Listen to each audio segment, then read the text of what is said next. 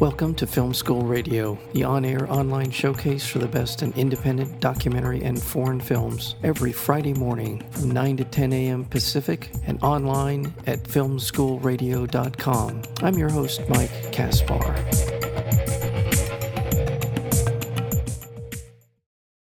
The Neighbor's Window tells the story of Allie, a mother of, a young, of young children who has grown frustrated by her daily routine and her husband, but her life is shaken when uh, the two of them see two free spirited 20 somethings move in across the street and they discover that they can see into their apartment. Inspired by a true story, the film was written and directed by Marshall Curry, who's also known for such great films as A Night at the Garden and If a Tree Falls. And we're very fortunate and honored to have him back on the program uh, to talk about this wonderful Oscar nominated short live action film called The Neighbor's Window. Marshall, welcome back to Film School Radio. Thank you so much for having me. It's great to be back. Yeah, thank you so much. Uh, inspired by a true story, is this something that you observed, or what you were, or a writer that you're you're working with? How did this sort of come about? Um, actually, it's a it's a story that I heard on a podcast um, on Love and Radio, and then the story was actually rebroadcast on um, on Radiolab. But uh, the the original story uh, was told by a woman named Diane Weipert, uh, who described um, how a young couple moved in across the street from her, and she developed this kind of rear window obsession with watching the neighbors. The story was just sort of beautiful and stuck in my head, and I'd heard it years and years ago, but uh, when I sat down to to write a script, it just popped into my head, and so it was the it was the inspiration for the for the the story that I wrote. You know what's interesting about the this particular story and where it takes place is, I have a feeling this cannot be a, a completely unusual story in a big city like New York, as I think Mhm. that's where this is taking place. I'm almost certain it's New York City, uh, Right. where where there are tall buildings everywhere. You're uh, literally across uh, a, a a small alley sometimes, looking right into other people's living apartments or whatever, wherever that whatever it is they, they're living in. So in some ways, there is a, a, a certain um, familiarity with this story, and certainly, as you mentioned, Rear Window, we're sort of cinematically familiar with the story. But this is a it, what one of the things about this film that I appreciated was the sort of the low key approach the film takes, and it just slowly starts to build up uh, without giving away too many details. Um, is it, I'm sure that was a conscious decision on your on your part, but tell us a little bit about how you put the story together for this, The Neighbor's. Mhm. Yeah, it, it it it starts off pretty uh, light and funny, and um, and then uh, deepens and becomes a little bit more serious as it goes. That was the idea from the beginning. Again, without giving away too much, there's a um, some stuff that happens late in the film, and, and particularly in the very end that were that were uh, an invention. Um, were not in the original podcast. Yeah, it, it, is a story that a lot of people have told me um, resonates, particularly New Yorkers and and Angelenos and people who live in in a city where where we face each other, and whether we look in each other's windows or whether we're pushed together on buses or subways or or you know at the diner, uh, we we overlap with the lives of strangers in many many ways, and yet we really don't know those people that that, that we have these intimate relationships with and, and whose lives we, we, we see into. It, it, it is definitely something that after every screening of the film, people will come up to me and say, "Oh my gosh, I have a story that's just like this that happened to me." But it's also a, a, a kind of the story of social media, where where we get these glimpses into into the lives of friends and strangers, but but those glimpses are uh, are always incomplete. Yeah, and they're at times misleading, uh, where we bring to uh, those kinds of situations our own baggage, our own perceptions of what we think people are like, and sort of project onto them. And there is some of that going on in the story of this couple who've been married for a little while and have two kids and one on the way. And over the course of the film, uh, we we now see three children in their life. So they're a Oh, right. yeah, there are they're part of a you know sort of this is their routine, this is their life in some ways.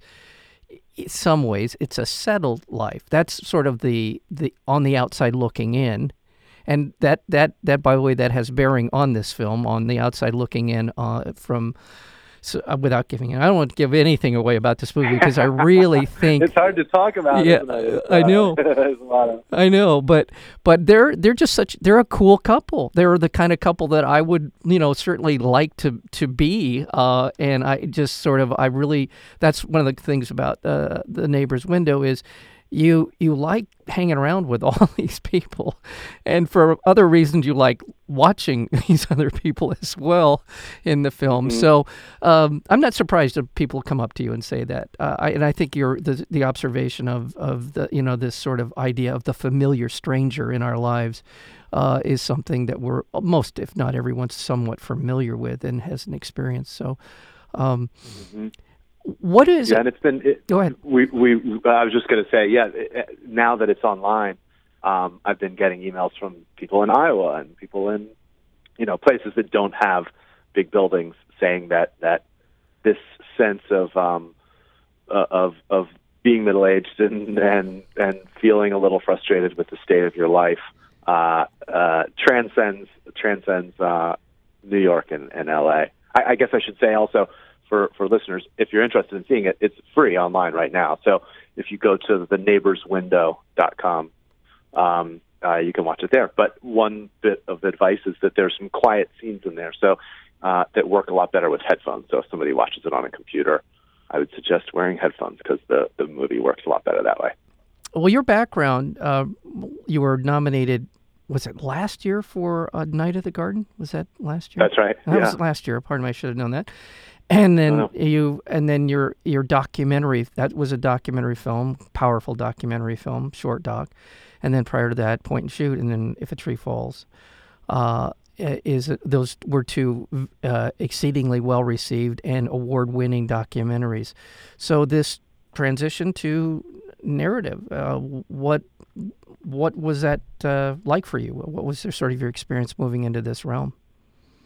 I, creatively, it was. It's been great. Um, I, I I love documentaries, and and as you mentioned, I've been making documentaries for 15 years. I love. You know, my first one was was called Street Fight. It was about Cory Booker's first run for mayor when he was a unknown city councilman living in in Newark, and it actually was nominated for an Oscar when it came out in 2005 or 2006. Also available for free online if people Google it and I've loved uh, making documentaries. There's something really exciting and magical about stumbling into the lives of, of people and not knowing what's going to happen and not knowing what you're going to find out.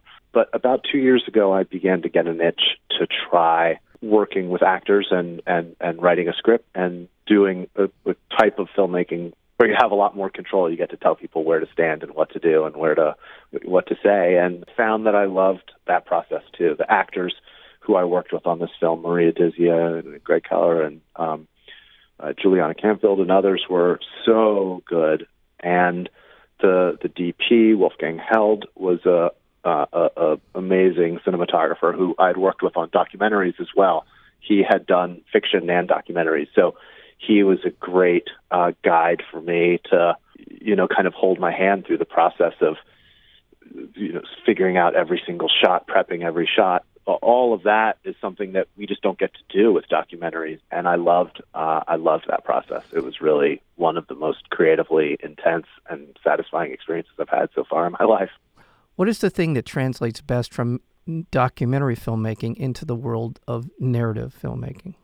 you know there's a lot of overlap really what you're doing in both cases is you're making a movie and you're you're using images of people and music and dialogue and trying to create a, a cinematic experience. So the thinking through of shots, visualing, uh, the visual thinking of how shots are going to fit together when you need wide shots and close-ups and reactions and all of that grammar of cinematography is the same in in in fiction and in nonfiction. So that was very similar. Uh, I found actually working with the actors was similar in many ways to working with real people who you're filming in in terms of trying to create an environment where they are able to to be vulnerable and to express the their character. When when I'm shooting a documentary, I'm trying to create a, a world, an environment where people can reveal to me who they are and, and, and can feel comfortable sharing, you know, intimate thoughts and feelings and, and they're not aware, they're not thinking about the camera. And that was also similar uh, w- with the actors um, who brought so much to it. And that was another big similarity. The, the job of, of editing a documentary is very similar to the job of writing a script also, where you know, you have 200 hours of footage or 500 hours of footage with my film Racing Dreams. We shot 500 hours of footage to wow. make a 90 minute movie. And so you're sitting in an edit room with with uh, with other editors, and you're trying to figure out, okay, how can we use this spaghetti of footage and make it feel like it's a scripted movie? And you're thinking about the first act and the second act and how you introduce characters, and you're compressing conversations to make them clip along and all of that is very similar to the job of, of writing a script. One thing that, that I discovered through through making it is that when when I'm making a documentary, I work really hard to make it feel like a fiction film. You know, I, I think about characters, I think about narrative arc, I think about how you introduce plot points and then you complicate them and all of that structure is something I think a lot about I try to have it have a little bit of polish and shine. With a fiction film, I just, I did my first draft and then I really worked to try to make it feel more like a documentary. I wanted it to have the the authenticity and the grit and the the way that people don't finish sentences sometimes and and there's mess on the floor and there's you know people's hair is not perfect and their and their the, the, the way that a story unravels has an organic feel to it. So both of those two uh, cinematic worlds, nonfiction and fiction, in my experience, each of them really influenced the other a lot. It's interesting. I, I love that you said that. Uh, uh I mean, all those things I I'm hearing increasingly. Uh, the, this show does a preponderance of documentary film makers come on the program to talk about their work, and as we're seeing in the world of cinema. These these worlds are really sort of melding together. Not together. That's too too. I don't mean that's too sweeping of a, a way to put it. But they're borrowing heavily from one another now. Mm-hmm, and uh, mm-hmm. I just interviewed um, the director of Island of the Hungry Ghost, and she was yep. talking about how, and it's such a cinematic looking film, and it, there's so many elements of of uh, narrative filmmaking in it and I'm seeing that increasingly. And I go back to you know Errol Morris, who with the with the very first film he did, The Thin Blue Line, and how he the reenactments became something that would have been heresy before he did what he did, and now in the culmination of with Wormwood, where he's actually done a, almost a side by side narrative film along with a documentary film. Right, and, right. And and I and I like it. I like it a lot, and I'm I'm so thrilled to see these elements coming into play and the techniques. Again, it goes both ways, and I think what you said about putting people in the right sort of environment, right right situation, and making them comfortable is something that serves both genres of filmmaking, making sure that they're in the best possible light, whatever that might be, good or bad, and how you're mm-hmm. going to make that story work. And I think, and, I think the great thing about documentary filmmakers, I just want to compliment your ilk for their ability to essentially construct stories on the run. I mean, you don't know when you're filming it exactly how it's going to fit into every piece of the puzzle, but at the same time, that as you said, you're very mindful of the fact that it has to fit into some part of a puzzle. And I think that, mm-hmm. that is really, really important. And I think it's such a, a skill set that will serve you well in the narrative film world. As you, if you could just yeah, I, it, it, it, I sometimes think of it as like a, you know, a jazz improviser who you're you're out there when you're making a documentary and you're shooting and you're having to just make decisions instantly. Are we going to go wide? Are we going to go close? Are we going to look at this character? Are we going to look at that character? How are we going to film this? Um, you don't have time to to do it over. You don't have time to um, to to fix mistakes. So you just are constantly pushing forward. But as you mentioned, you, you got to know your scales and you got to know your you got to know how the chords fit together. You don't just go out and just start hitting notes on the piano. It, it, it's got to it's got it is improvised, but it is improvised within a a, a, a structure of, of of planning and grammar. Yeah, I think you're absolutely right. Well, and you, if you have the luxury of doing certain kinds of documentaries where you're picking subjects you want to talk to, you're not following someone like Matthew Van Dyke around. You're actually picking mm-hmm. someone. Well, actually, in a way, well, that's another story. I don't want to go down that road. But you're, but it, but if you're doing something as sort of a portrait of someone, yeah, you want to make sure that you are seeking out people who can tell that story from different points of view, and that's and that's mm-hmm. again part of a, a narrative world as well. Well, and I, hmm. uh, I'm looking over. By the way, I want to remind our listeners that we are speaking with Marshall Curry, and he's uh, the director of a wonderful new film called The Neighbor's Window, and it's been nominated for an Academy Award in the uh, live-action short uh, category. it's 20 and minutes long. It's 20 minutes long, and I will say what I said to you uh, off mic, which is how powerful this film is. And I just was really the by the time you get to the end of it, it just really takes your breath away in terms of where you end up.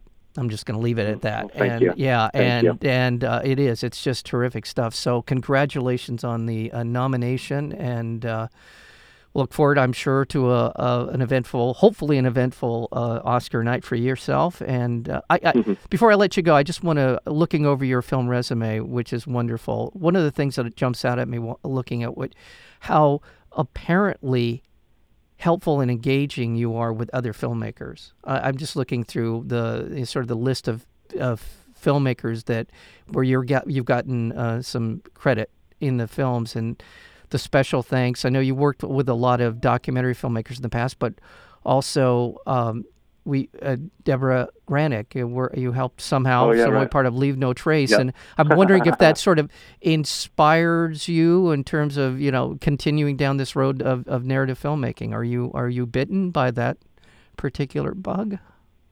Yeah, I mean, you know, the wonderful thing about about the documentary film community is that everybody watches each other's films and gives notes and gives help to each other. So I have so many different folks who watch cuts, read scripts, read you know, give tips, and so yeah, I'm I'm always happy to yeah. to be able to to do that for my friend's films. Yeah, I, with Deborah's film, oh, I'm sorry. Yeah, it go. was uh, it was interesting. I met her. You know, she also does documentaries, and so I, I admire her fiction work, of course. You know, Winter's Bone and Leave No Trace, and and also her documentary work. So we we got to know each other a little bit. And when she was editing Leave No Trace, she had a, a, a few scenes that that she was just having trouble getting comfortable with with the way that they were going. So um, so we spent a little time working through those. But she's an amazing, amazing filmmaker. Yeah, that's a good film. That is such a good film, and uh, yeah. it got a lot of attention when it came out. I think it came out so early in the year, it just sort of got lost in the shuffle. But the, it was a shame. The acting is just off the charts. Uh, everybody, Terrific. it's just really good stuff. And you, and you, part of your your, your credit also a, a, film that's very cinematic, but a documentary film called Strong Island, which is one of my mm-hmm. favorite mm-hmm. documentaries. And God, was that a good film? And and it is very cinematic in the in the look mm-hmm. of it. Very very narrative-ish, if you will, in the way that it was put together. So we'll continue doing what you're doing. This is fantastic stuff. I'm really, um, you know, thrilled that uh, you were able to find some time to spend with us today here on Film School Radio. This is some good stuff. Thank you, Marshall. Yeah. No, thank you for sharing it. And, and, just one more reminder: if people are interested in watching the film, yeah. they can see it at uh, at theneighborswindow.com. Theneighborswindow.com. That's that's right. Uh, I don't know if this Vimeo link is also active. There's a Vimeo link. Is that? yeah, and it is also on Vimeo. So it's it, it's just basically okay. embedded. The Vimeo is embedded in that in the neighbor's window, so it's just a little easier for people to find. Okay, but, fantastic. But same file. Yep. Well, all the best moving forward. Uh, I'm sure you're working on stuff. So uh, whenever you feel like it, just uh, drop a dime, come on in, whatever. well, we'll uh, we'll be happy to uh, to have a conversation with you. Thank you so much, Marshall Curry, for for being Perfect. here. Thank you for having me.